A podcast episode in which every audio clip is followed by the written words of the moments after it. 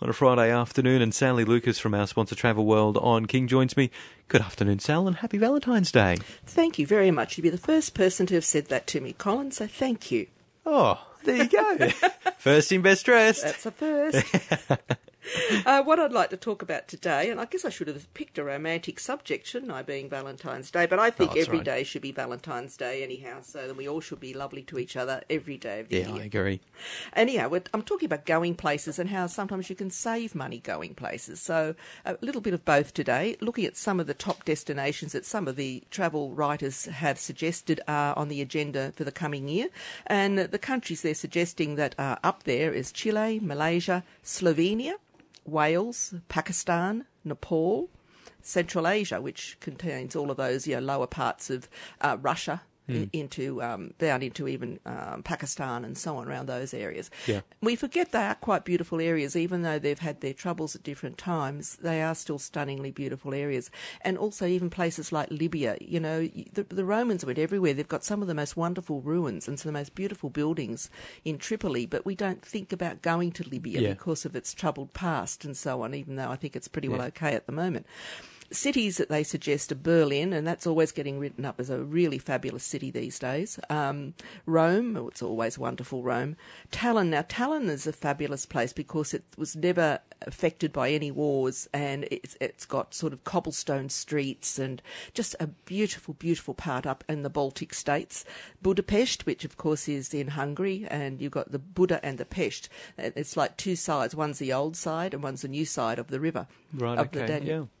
Um, Valparaiso, which is in Chile, Fez in Morocco, and Nashville for all those country music people, or even just any music aficionado. Nashville's a place people always want to go to, and then possibly head on to Gracelands as well and, and see the Elvis. You know, absolute uh, Yeah. mausoleum, almost you could call it, couldn't you? Oh, yeah. yes. Um, and I just want to talk about saving money too.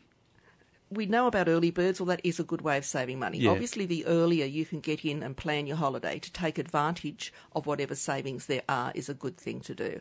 And sometimes package holiday deals, now I know they don't suit everybody, but quite often a wholesaler buys a product at, at a very reduced rate, puts it together with an airfare, and can provide you with a package holiday to somewhere like, you know, whether it be Phuket in Thailand or Bali or somewhere like a short destination closer to home at almost not much more than you would pay for an airfare. Yeah. So don't think always that your package deals are going to be that much dearer. And some people think, oh, I'll buy an airfare and then I'll try and scout around and get my own accommodation. Doesn't always work. Yeah.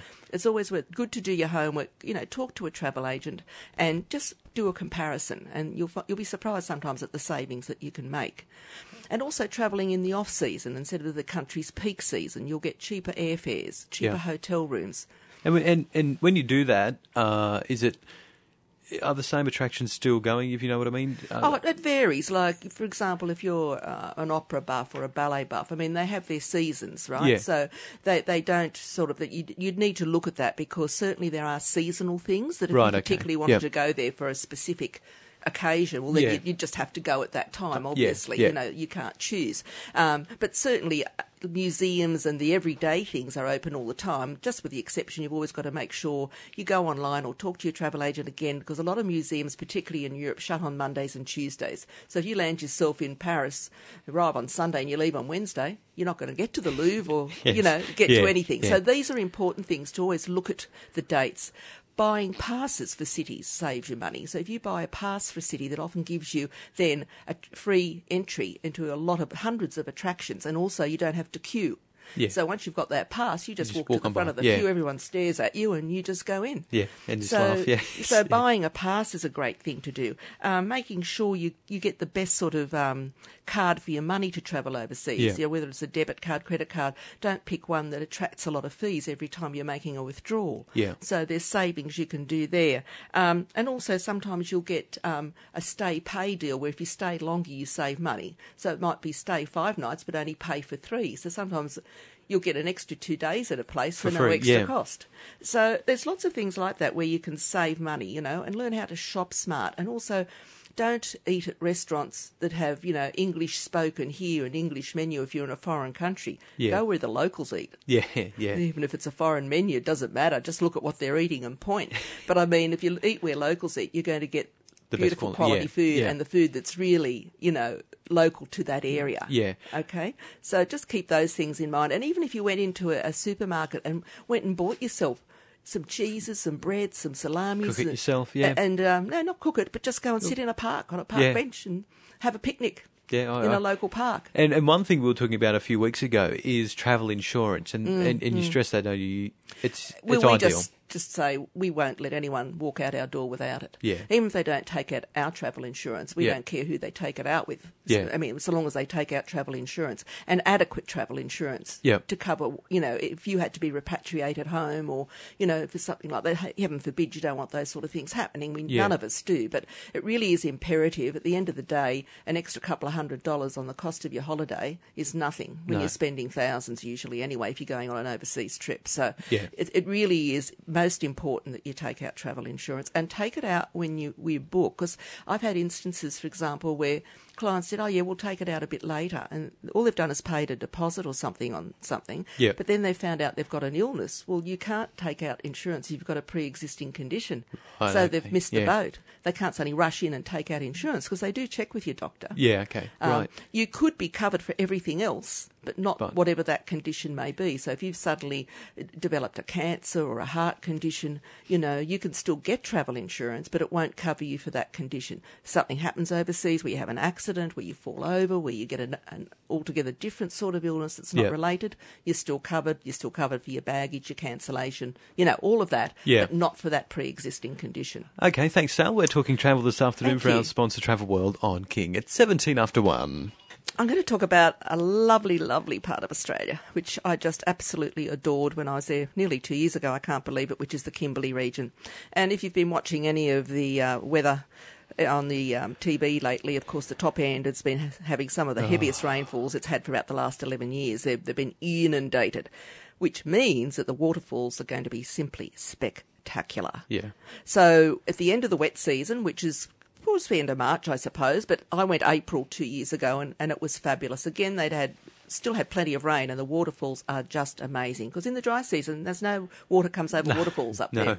So you know if you really want to go and see it it's just the most fantastic time of the year. And not only though are you just seeing waterfalls you just see the most wonderful indigenous rock art that they're still trying to trace exactly how old it is like certainly thousands of years old and some even older and what you've got to remember is that Kimberley Coast, or that part of Australia, is, is so ancient, and why it's got these unusual formations and rock formations with all these angled rocks with crevices and the black seams running through it, and this red, Beautiful, red, red. yeah. It was pushed together when the Earth was really hot, and all these rocks were pushed up.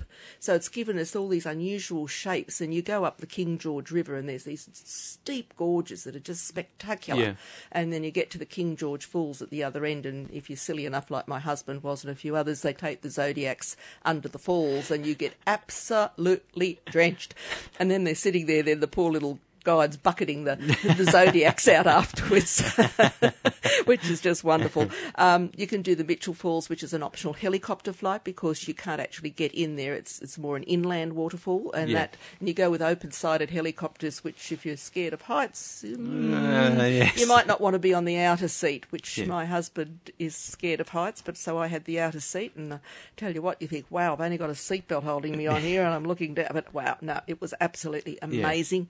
Um, so the rock art is just. It is quite amazing yeah. in itself. Broome, you know, where you start these cruises from, you can go from Broome to Darwin or Darwin to Broome if you want to do the eight day one. Yep. There are some shorter ones out of Broome that go into into the archipelago north of Broome. Um, you've got beautiful bays there, Doubtful Bay, you've got the King George Sound, you've got Yampi Sound, and you've got these wonderful, what they call the horizontal waterfalls, Right. where because the tide is metres, like Yeah. 20 metres. Yeah, our you tides go- are so small here, so you go there at the tide and you can do this jet boat ride through the tide as Oh, it's yeah. coming and it's it's coming up and up and it suddenly goes away. Then you go out to Montgomery Reef, which is a reef that's um, quite a way out. You'd sort of, oh gosh, how long did it take us to get out there? Maybe an hour. But this is the most unusual reef and again, the way the tide happens, it's suddenly all the tide, it's this massive, massive reef and the water just starts pouring off it like rivers and you just sit there watching it.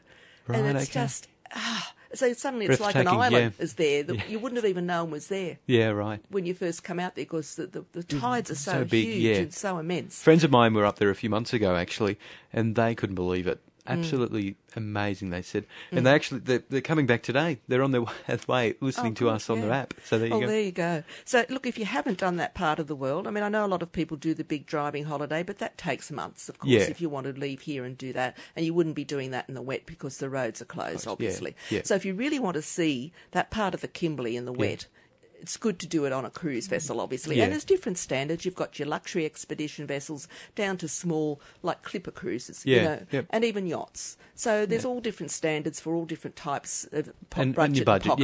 yeah, yep. But it's certainly if it's, if it's not on your bucket list, it should be. I still think it's one of the most amazing parts of Australia I've ever been to. You're definitely going back. I would I want to go back, and I do want to go back and drive through more of it Yeah, okay. this time because Yeah. we just didn't have the time, you know. So we had a few days in Broome, did the cruise, and a few days in Darwin at the end. But I want to go up there, and I don't know whether I want to drive all the way there. I might even just hire a you know a four wheel drive, Yeah. and just spend some time in that Kimberley region, which is just so special Yeah. and it's so ancient. And it's it's and the indigenous people are very involved in the preservation Yep. and the preservation of the art, of course. And it's very different to the art that you will see in Kakadu, uh, because they think it's got that influence that some of the figures look almost Egyptian, like back to Gondwanaland when all our our lands were one mass. Yeah, right, That okay. just it's really hard for them to to date some of these prehistoric drawings Yeah. and, and in quite remote areas and you wonder how they even got there to, to do them you know Yeah, we're taken there by yeah. guides who've found them and it's wonderful that they've found all this stuff for us to see but you know you can't get there by road to a lot of these areas that's why i'm saying if you do get the opportunity to cruise it you're going to see a different part of the Kimberley Yeah. than you would see if you were doing it by road. Then in a few years, you can just go back. Yeah, have your bags ready, and the world is your oyster, as I always say, and there's plenty of it to see because of the fact we have more countries opening their doors to us than we've ever had before. So Yeah. we've got a wonderful array and a wonderful choice to suit all budgets and all styles too, whether you're an adventure seeker or whether you're into the cultural side of things, the sporting areas. Yeah. But you know, each country will offer you something different, and it's it's just a wonderful thing to do to travel. I think it's uh, it expands the mind, and it's it's just fabulous. Then you come home. I love coming home, but I love travelling as well. Yeah. Sally Lucas from our sponsor Travel World on King Sal, thanks very much for that. Thanks, Cole. Happy Valentine's Day again. Thanking you. That's the second time now. I Yeah. know, it's not wonderful. Yeah, 24 to 2. Or